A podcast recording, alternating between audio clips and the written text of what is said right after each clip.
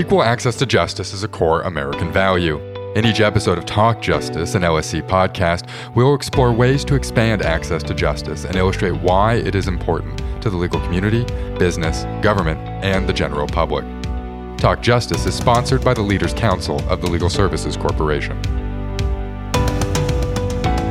Welcome to Talk Justice, an L S C podcast. I'm Ron Flagg, president of the Legal Services Corporation. I'm excited to welcome today Nicole Nelson, Doctor Robert Anders, and Rebecca Sandefur.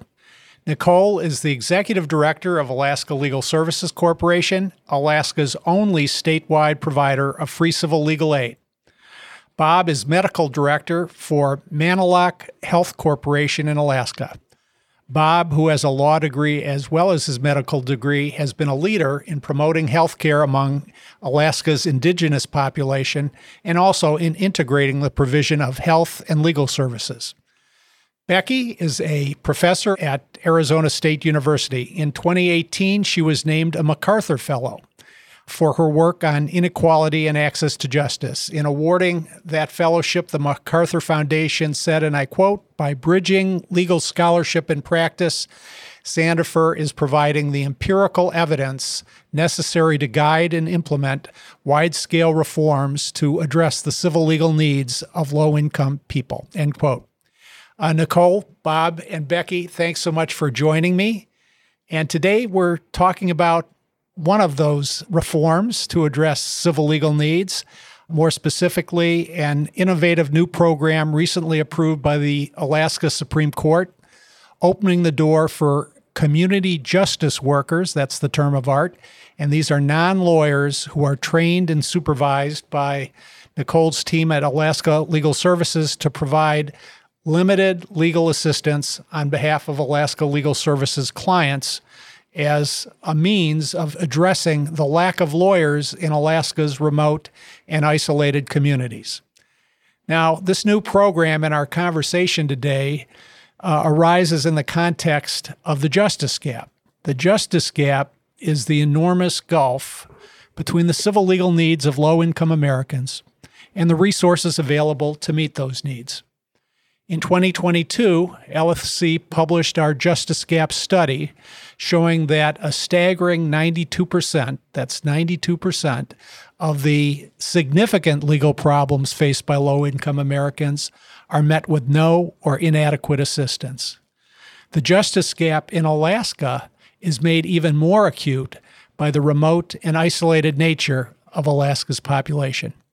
So let's sort of set the table for the rest of the discussion. Nicole and Bob, can you describe the barriers to providing legal and other services in Alaska?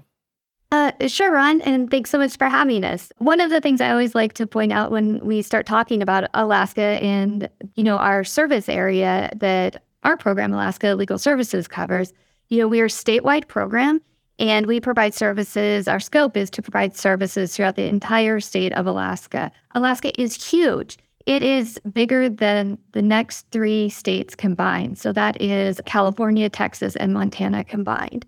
And we also have a really low population density.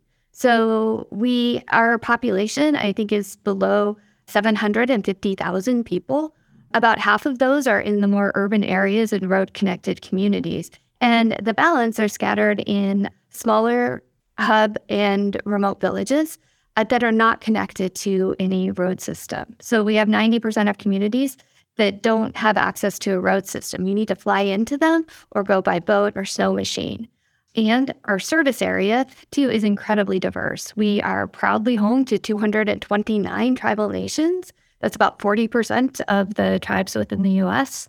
And in Anchorage, in the more urban areas, they're incredibly diverse as well. There are over one hundred different languages spoken in the Anchorage School District, which puts it in the top five most diverse school districts in the nation.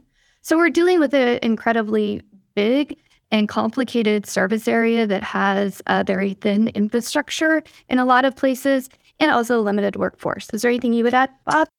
Like what Nicole touched on, you know, and I think about this from the healthcare setting, two hundred plus remote villages across Alaska with an average population of around two hundred fifty people per village. Um, So limited from a service delivery standpoint, there's certain economies of scale in order to provide services to those smaller villages across the state that you can't do uh, without having alternate kind of innovative programs in order to deliver those services. And like Nicole touched on, Alaska has the highest proportion of indigenous population of any state in the United States, and the language diversity here is incredible.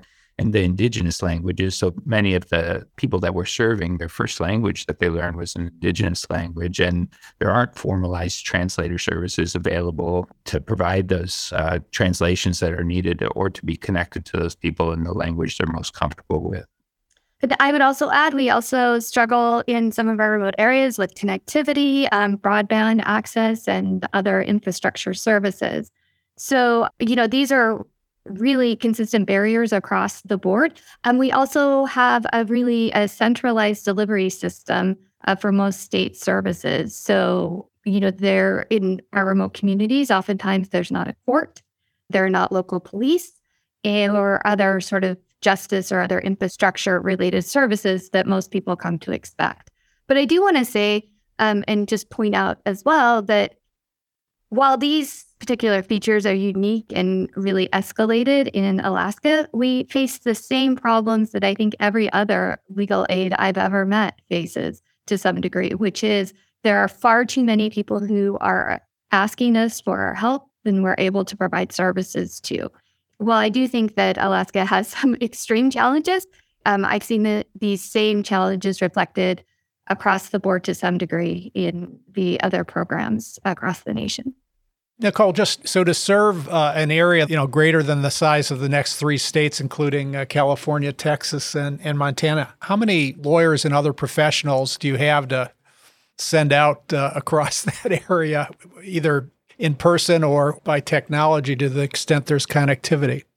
Yeah. So when we are fully staffed, which is rare in these times, uh, we have about sixty total staff members at Alaska Legal Services. So that includes our administrative staff that are really important in helping us keep our law firm operating. And then we have probably about thirty plus attorneys and then other uh, advocates who help us get our work done. Wow, those numbers are, are pretty uh... daunting. So tell us, how does this new community justice worker program work, and how does it address the barriers and challenges to providing legal aid to Alaskans, uh, many of which you just described? Yeah, so the community justice worker program got its start in, so Bob and I started working on it, um, I want to say in twenty seventeen. And it really was born out of a medical legal partnership that Alaska Legal Services engaged with with the tribally operated healthcare system. And I just want to step back for a second and talk about how we got to that place, which was part of Alaska's Access to Justice Commission did a study where they were looking at sort of how we were going to address our justice gap. And I'd like to call that actually a full-fledged justice crisis. It's not a gap. We are failing miserably. It is Our justice systems are not meeting the needs of any of the people who need them. So it's a full-on crisis. It's not just a gap. And so we came together as a community to try to better understand what our justice infrastructure looked like and how we might be able to make some advances. And what we learned through that study was that A, Alaska Legal Services was the most referred to entity in the state when people had a legal problem. But we were coming nowhere near meeting the need.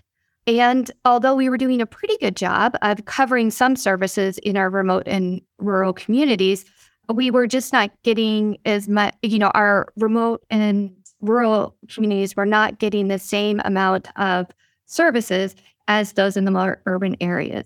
And one reason for that is that most of the lawyers, which will probably surprise no one, are located in Anchorage and Fairbanks and the road-connected communities. And so there are these vast legal deserts, uh, for lack of another word, in our remote communities. And this was really hampering um, people's access to uh, justice in those communities. So we combined with the, the healthcare system, hoping that we could embed our attorneys in the healthcare system as a means of being improving the availability of services to clients in remote areas.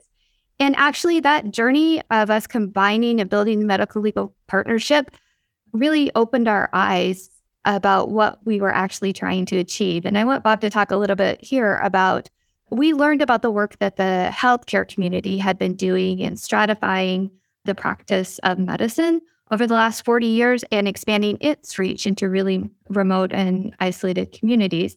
And so we decided to, you know, build a model that was similar to the approach that the Alaska Tribal Healthcare Consortium and a tribally operated health system have been taking for over forty years. Yeah, and I think that goes into, you know, how the healthcare system has evolved to provide, you know, address the challenges that we you touched on with your first question, Ron.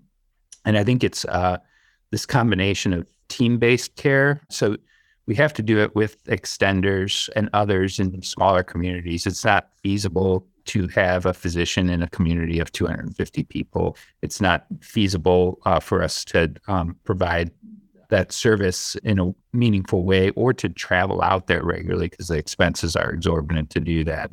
So it, the idea of having community-based providers that are culturally appropriate, so many of them come from the community, know that the languages of the community, and providing them with competency-based training to provide the level of service that's equivalent to what they would receive in other areas, but doing that through a team-based model and with uh, adequate training. And so once we understood how the tribally operated healthcare system had been pursuing, you know, more community-based and culturally connected workforce, we wanted to see if that might work to meet folks' legal needs. And so we partnered with A N T H C and the Alaska Pacific University to develop training programs for community advocates that are recruited and trained in local communities that would help them address common legal problems that we were seeing that were not getting addressed and that would not run afoul of the unauthorized practice of law prohibitions under our state law. And so those were in areas of like SNAP and food stamp public assistance denials, debt collection avoidance, and domestic violence protection orders, and estate planning and Indian Child Welfare Act cases. So we developed these training programs. We started recruiting volunteers to help with them under the training and supervision of Alaska Legal Services staff. And we ended up recruiting over one hundred additional people. So that, again, almost doubles our staff in forty different communities who could help address these unmet legal needs. And over the course of time, we developed training modules that were in conjunction with the communities that were being served. So they are culturally appropriate and, and make sense. They were designed to help people understand and empower local communities to understand their rights, to know their rights, and to be able to actualize them. So fast forward, we got to the point where we thought, you know, it would be really great if we could upskill some of these workers and design programs that would allow folks to take on parts of legal practice that would run afoul of the unauthorized practice of law prohibitions. But of course, we needed to get a waiver in place, or we needed to get some uh, some support from our Bar Association or, and the Alaska Supreme Court to change the rules that would prohibit people who aren't lawyers from providing this type of legal assistance. And so just a few months ago, uh, with support, full support from our board, the Board of Governors of the Alaska Bar Association, Um, and our Alaska Supreme Court, they've approved a rule that will allow us to upskill the community justice worker program so that we can train folks who aren't lawyers to provide some limited scope legal practice. And we hope that through this program, we'll be able to provide more access to justice to folks who otherwise wouldn't be able to enforce their rights.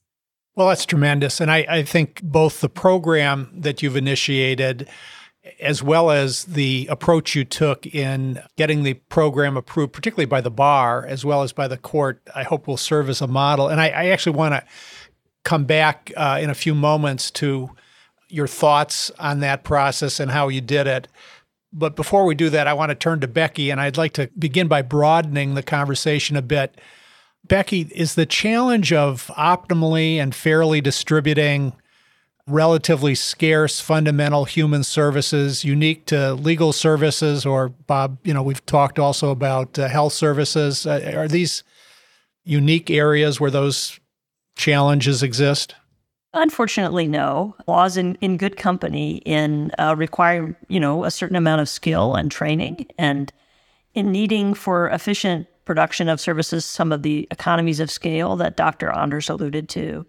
And probably the marquee example of how we've had challenges in that kind of distribution of really essential services and come a long way to overcoming them is medicine.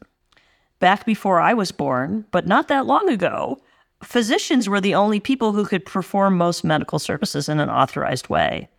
And people realized pretty quickly that there just weren't enough of them in some instances, or they weren't in the right places. So they were in places with big population centers, but not in smaller population centers or in rural areas. And so people had to be really creative and think about how can we identify other kinds of ways of providing medical services that are essential to people's health and their lives, and distribute them to places where we can't get physicians to be for a whole range of reasons. And it was that, in part, that brought us to where we are now, where there are lots of different kinds of qualified medical care providers, some of whom are working under the supervision of other medical care providers, but some of whom are working independently. So many people who are listening to this podcast might have gone to a nurse practitioner and got a prescription for something, or to a physician's assistant and received some kind of treatment. And we've been doing that now for decades. And it's a, it's a fantastic way of providing targeted care that's proportionate to what people need, but that can be distributed much more easily around lots of different kinds of spaces. So I think medicine gives us a nice example of how we might do this in other kinds of arenas of life, like law.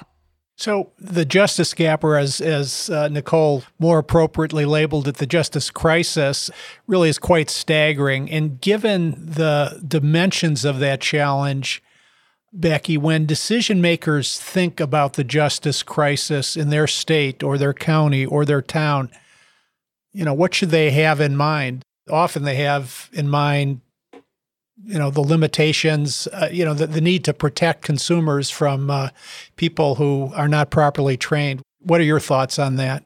Well, I think that Alaska is a really great inspiration for how we might, some some basic principles we might use when we think about how to, to meet these needs. So one is to be really creative, to, to start with the problem you're trying to solve, which is you have people who need this essential service or this essential assistance, and they can't get it the way we provide it now. So what are the other ways we can create ways to fill that need? And that's what Alaska is doing with community justice workers. I think the other thing to think about, and this is another thing that the folks in Alaska have done in a really inspiring way, what is already there that you can build on? So the health system through extenders is already reaching into many of these communities and can be a conduit for other kinds of services. If you look at other efforts that have happened in the continental U S, people have recognized that faith communities are a really important place that people go to when they have legal issues, even though they may not know those are legal issues.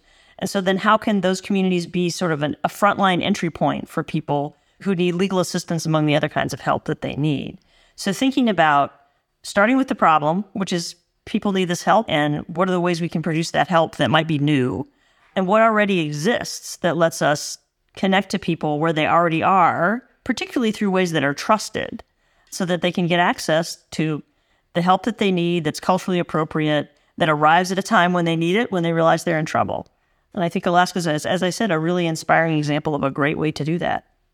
Well, Becky, you're working on a steering committee helping the folks in Alaska to, to scale their community justice program. What factors is your committee considering, or should it be considering, in, in thinking about how to scale this sort of program? Well, I think when, when we're thinking about how to scale these things and to scale them in a sustainable way, one thing is that you want to have, you want to authorize people to do things that are actually useful. Um, and that's what Alaska has done through the agreement between the, the support of the bar and the support of the Supreme Court in allowing the training of people who are not traditionally qualified lawyers to give legal services. So that's one thing. So how can we actually allow a service that's of value? Because otherwise, who wants it and who needs it, and why would it scale? But I think another thing to think about is how are you going to pay for this? And, you know, philanthropic and government funding are incredibly important sources of support for, for legal aid services. I think one thing we're going to want to think about, particularly when we're moving into populations that may not be eligible for fully subsidized, subsidized services, but can't get lawyer services either for a range of reasons, how can we allow other kinds of business models that would let those things scale and let the people who work in those jobs make a living serving their communities and doing that work? So I think those are pretty critical things that Alaska, again, is, I think, showing us a great a great way forward towards. Right. As I said before, and it's come up subsequently as Becky was was speaking, similar initiatives which are being proposed throughout the country are often, or at least on occasion, met with opposition from bar leaders and even some legal aid lawyers, generally, you know, with the concern that permitting non-lawyers, even trained non-lawyers, to provide assistance uh, might create two tiers of quality, with uh, second-class legal help being available to uh, people living in poverty. Uh, Nicole, uh, you've spent your career serving people living in poverty throughout Alaska. What's your reaction to that concern, and how did you deal with it in working with the bar in Alaska? Well, I, I would say a couple of things. First off, you know, just acknowledging, I think anyone who's been working in this system or is aware of it at all, you know, it's it's really broken. We have ninety-two percent of people who need legal help or have legal issues are not using the system that is designed to give that help for that purpose. So it's broken, and people are, you know, just iced out of the civil justice system, and they're not able to use it. So to the extent that anyone thinks that there isn't already a two-tier system of justice that's in place, you know, I think the evidence suggests otherwise. And so I think our, you know, the civil justice system for the people that I am interested in serving is so fundamentally broken for, on a systemic level, that I'm unafraid of trying new things. I think that what we are doing already is not working. It's clearly not working. And so it's time for us to think about different ways of doing that. And then I would also say one other thing. You know, I, I don't know if, you know, my legal aid, my fellow legal aid providers know this, but I read some interesting articles recently that talked about the origins of legal aid services. And it turns out that, and this is not something that I knew, but the original legal aid providers were in New York and in Boston were started by non-lawyers who had been, they were people who were, you know, excluded from the bar associations because of their race or gender, and they were providing help to other community members on wage issues. And so it wasn't really until later that legal aid started being provided by lawyers. I mean, it really was something that was community-driven and involved those who had, who were closest to the problems, included them in the solutions. So I do think that the system is broken. I think the system that we're designing here has the ability to provide, you know, really quality legal services that will help people get the legal solutions that they want. But I also think the fact that we are, you know, I think we miss the notions of justice a bit when we require that we have highly credentialed folks stepping in as intermediaries for those who would seek justice. And I think that we might come up with different solutions if we were more closely involving those who are closest to the problem in the design of those solutions. So all that to say, from my perspective, I think that the justice crisis calls for innovation and change. Our system is clearly not working. And, you know, I think that historically, we can look back at even legal aid providers and how we've tried to address this problem. And, you know, our history shows that we have the ability to do that without exclusionary processes and limiting it only to highly credentialed professionals. And I think Becky touched on this too. I, I think the healthcare system, we wouldn't survive without physician access. I mean, you can't think of a world that the healthcare system, and the community health aid program is unique in Alaska, but advanced practice providers, nurse practitioners, and physician assistants, I think many times provide better care than if you were, to, if you're seeing them for the right reasons and they're within their scope of service.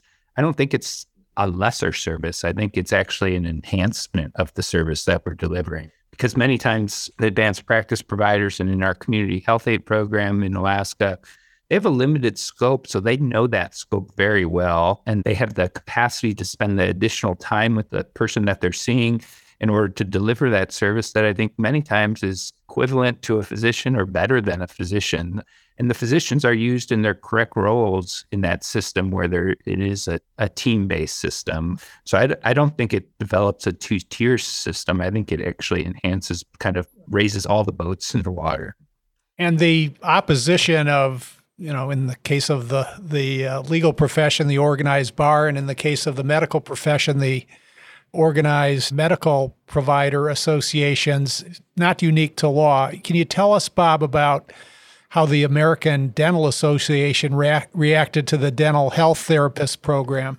Yeah, and, and even the A M A with the community health aid program, which, you know, is much older than the dental health aid or the dental therapy program. You know, the community health aid program was named such to not bring the, the A M A against the medical providers, even though they are physician extenders. They strategically named it health aid program in order to not offend the A M A in saying we're creating another provider type. And with the A D A, that was, uh, you know, much more recent. And if you're familiar on an international scale, dental therapists are used internationally in many other countries. And it was uh, the initial dental therapists uh, were actually sent to New Zealand for training to become dental therapists and then brought back to Alaska to become dental therapists. But the A D A did react strongly to this, and and, and some of the concerns you were expressed is what they expressed, um, and sued the Alaska Native Tribal Health Consortium for bringing dental therapists to Alaska. And what we found through the dental therapy program, they were very conscientious in showing that it was not lesser care, that dental therapists with a limited scope of practice could provide equivalent care to dentists. And it was with a partnership with the University of Washington, you know, publishing that research in order to say, dental therapists, I think, are the most obvious example. They have essentially, I think, around fifty-six procedures that they do. A dentist may have well over five hundred different procedures that they do, but those fifty-six procedures that the dental therapists do, they've shown is equivalent to a dentist graduating from dental school. Uh, so even restorative work, when they compare it objectively, it's equivalent to a dentist, because what you're doing is training them with competency-based in this limited scope that they can really do it equivalent, and it isn't lesser care than a dentist. And one thing, Bob, about the outcomes, the studies that came out recently, one of the other parts of the study on the dental health therapist work that I found really inspiring too is not only are they providing equivalent or better care, but also it's had this preventive, you know, balance in the communities around dental hygiene generally. And could you talk about that a little? Yeah, I think, uh, you know, the dental therapists, over sixty percent of the services they provide are preventative services. And when you have a system that is not adequately addressing like dental needs, the dentists did not have the capacity to provide that preventative care. So they provided the preventative care, and they actually have published studies where they actually raise the level of what dentists do in the community, that the dentists now are doing higher level care because they have a, an extender who's doing the preventative care and doing much more preventative care um, so that the dentist can actually practice at a higher level than they did previously. And I could see the very similar thing happening within the legal profession, that, you know, the lawyers are now doing more complex cases that they could never get to previously because they had to deal with the whole scope of practice previously. Becky, uh, Bob's comments, it seems to me, make a, a fundamental point that I'd like to hear your thoughts on, which is in thinking about these huge uh, disparities and crises in service provision and trying to come up with innovative ways to deal with them, how you know which alternatives might work or are working becomes critical. Can you talk about the use of data and the use of outcomes analysis to make informed judgments? We're really fortunate that in the United States, there are some kinds of this practice that are allowed in certain contexts. So if you are working an unemployment claim, if you are trying to appeal your, the denial of your Social Security, if you are involved in lots of different kinds of immigration proceedings, they're already, they're not just advisors, they're advocates who are authorized to appear in those forums and, and advocate on behalf of other people. And then if we look at other jurisdictions, like England and Wales, there, legal advice isn't reserved to any specific profession. So lawyers have rights of appearance. They can, they are the only people who can stand up at certain kinds of court, but but lots of different kinds of people can give you legal advice, and they can do that in a nonprofit way, or they can do it as their business. And there was a really fantastic study led by a fellow named Richard Moorhead a few years ago looking at comparing the performance of lawyers working on specific tasks to the comparison of these specialized advisors working on specific tasks. And everybody makes mistakes in professional work. So both the lawyers and the and the non-lawyers messed up twenty percent of the time or so. But that means that both of them were getting it right eighty percent of the time, which is great. That's what we want. But the other thing that was really striking about that study, and it goes to a point that Bob made about the limited scope and the specialization, was that the non-lawyers actually were more likely to have their work rated excellent by anonymous peer reviewers than the traditional attorneys were. And it's not because they're better people or any of those things, but it's because they specialize in doing a particular kind of work, and they become really, really expert at that work.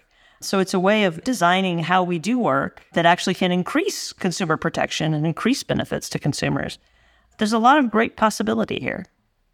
Given the gargantuan size of the justice crisis, we obviously require multiple responses. The uh, community program that Bob and uh, Nicole have described as a terrific step, but uh, obviously other steps are going to be necessary to bridge the gap. And I'd like to talk about at least a couple areas of innovation, which I think have showed some promise.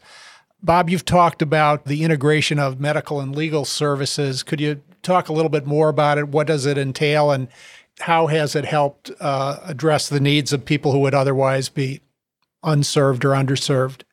Yeah, and that's where Nicole and I first started uh, working together, was the medical legal partnership, which I think has been fantastic. And we started, at, I was with A N T H C at that time, Alaska Native Tribal Health Consortium, and uh, at the Alaska Native Medical Center, which is the largest tribal or I H S hospital in the United States in Anchorage here. And, uh, you know, many people come into the hospital, so it's an area of access, like Becky talked about previously, that there may be other areas of access, but many people come in with health-harming civil legal needs. And we have social workers in the hospital, and we have uh, nurse discharge managers in the hospital, but having that expanded scope of having legal advocates and attorneys from Alaska Legal Services now at the hospital at uh, Alaska Native Medical Center to provide that resource has been incredible. And, you know, our biggest referrals to the attorneys in the hospital come from the social workers and the discharge planners that identify needs that patients have related to eligibility issues, related to power of attorney, related to complex um, medical decision-making issues. And it seems like a, a great way where we have a large volume of people are coming in, and also benefited us as an organization to employ those people in that position, because many of these individuals do not have financial resources to get help with any of these issues if they didn't get it while they were at the hospital. And it would be great. I, I think we still have opportunity to expand that further, because what they're doing is now uh, not necessarily a lot of preventive work, though they are doing wills and trusts in the hospital when people come in. You know, if we can expand that partnership with the healthcare system to actually start doing a lot of the preventative work, which, you know, would help alleviate these complex issues on durable power of attorney and medical decision-making when someone comes into crisis in the hospital, or wills and trusts and all that, uh, to do that prior to them being in that crisis situation. Nicole, another area of innovation in the delivery of legal services in Alaska, and for that matter elsewhere, is the development and use of technology to leverage scarce human resources. And you mentioned the really tiny number of people you have relative to the area you're trying to serve. So your lawyers and other professionals are often hundreds of miles, maybe even thousands of miles from potential clients, and who may not even be accessible by overland uh, routes, but you know, you have to fly in uh, if you're going to try to see them face to face. So you've relied on technology, and I want to underscore that most of the innovations that you engaged in long predated the pandemic and really served as guideposts for modification needed during the pandemic. So could you summarize some of the uses of technology you've used in an innovative way to deliver services in Alaska? Sure. And I guess just going back, like you said, you know, because of the vast expanse of territory that we cover, um, Alaska has for a long time, you know, our court system's been really great about allowing remote hearings and people connecting in in that way. Again, Alaska Legal Services, we have twelve different physical offices that are scattered across the state that are connected through technology and hub communities. So again, that's the way we've been doing business for like forty-something years. When the pandemic hit, we, like everyone else, needed to make some adjustments as well. And I think that the use of technology has really expanded during that time um, in ways that, you know, are going to benefit our, our service populations collectively uh, much better. But I don't, uh, you know, I don't want people to walk away thinking, oh my gosh, we need like the fanciest technology that there is in the world to actually reach people in these vast places, because oftentimes it's, you know, very expensive, or people on the other end of it aren't going to have that technology. I just want to remind people that like the telephone is technology. We still have fax machines that we're using. And so thinking about technology advances are important and great and can move it forward, but also thinking about what you have and how people are really able to connect. Uh, we have communities, for instance, that, you know, there's still the best way to get information to them is through a fax machine, because they have a, a community maybe of uh, less than three hundred people. And so we need to connect in that way. But on top of that, we are also working to develop more modern, using, making use of more modern technology to make it easier for those who are able to be connected. And so one of the things we're working on right now with the T I G grant from L S C is something we're calling the Benefactor. It's a web-based application that would allow case managers and other community helpers to help people who are trying to apply and get through the Social Security disability application process. So in Alaska, we have one of the highest rates of denials of S S I applications, S S D I, and a lot of that is just because the paperwork isn't completed properly in the applications. And so we are developing this web-based application that is intended to be used in spots like hospitals or with other uh, nonprofit providers. So the case managers there would have access to that. That would help sort of streamline and systematize and give sort of a template about how you get through this really complicated process to make use of that. And that's an example. We're in the, I think we have our minimal viable product out now. And so we're testing it to improve it. But it's sort of an example of using like high tech and low tech. We anticipate that not everybody we serve, not all of our clients are going to be able to be connected or be familiar enough with technology to use it fluently. So we want to be able to help the helpers, the people that are going to help them access services and embed the technology, the higher use technology in those settings. And still, but it's not going to displace the hands-on help that people need in addition. And we'll still keep our phone lines and fax lines going as long as uh, people are using them too. Becky, final word. You spent a lot of time thinking about the relative efficacy of lawyers, non-lawyers, and digital tools to address often unmet legal needs. What are your thoughts on those various avenues? And, and again, how should decision makers, whether they're in government or uh, legal aid programs or uh, elsewhere, be thinking about them? Well, I think what you hear from um, Nicole and Bob's description of the work that they're doing in Alaska and the way they've thought about it is that one size is not going to fit all. There are lots of different kinds of contexts, and they have different levels of technology, and they have different levels of literacy, and there are different kinds of people who are available to be helpers and extenders. And so you want to have a you want to have a big palette of these different kinds of tools that you can use and models, and you want to put them together in a way that makes sense for the needs of the people that you're actually hoping to serve. So I think, as I said a moment ago, there are incredible possibilities here if folks are willing to be creative and to think about how to put a range of different kinds of tools together to achieve that end goal that all of us have, which is helping people actually achieve justice around these really critical issues in their lives. Nicole, Bob, Becky, thank you for being with me today. More importantly, thank you for your leadership. The justice gap, the justice crisis is immense, as you've described, is going to require courage and creativity and, most importantly, I think, leadership in willing to blaze new trails in trying to address the crisis. And you three are all leaders, not only in Alaska, but for the rest of the nation. So thank you for that, and stay well. Podcast guest speakers' views, thoughts, and opinions are solely their own and do not necessarily represent the Legal Services Corporation's views, thoughts, or opinions. The information and guidance discussed in this podcast are provided for informational purposes only and should not be construed as legal advice. You should not make decisions based on this podcast content without seeking legal or other professional advice.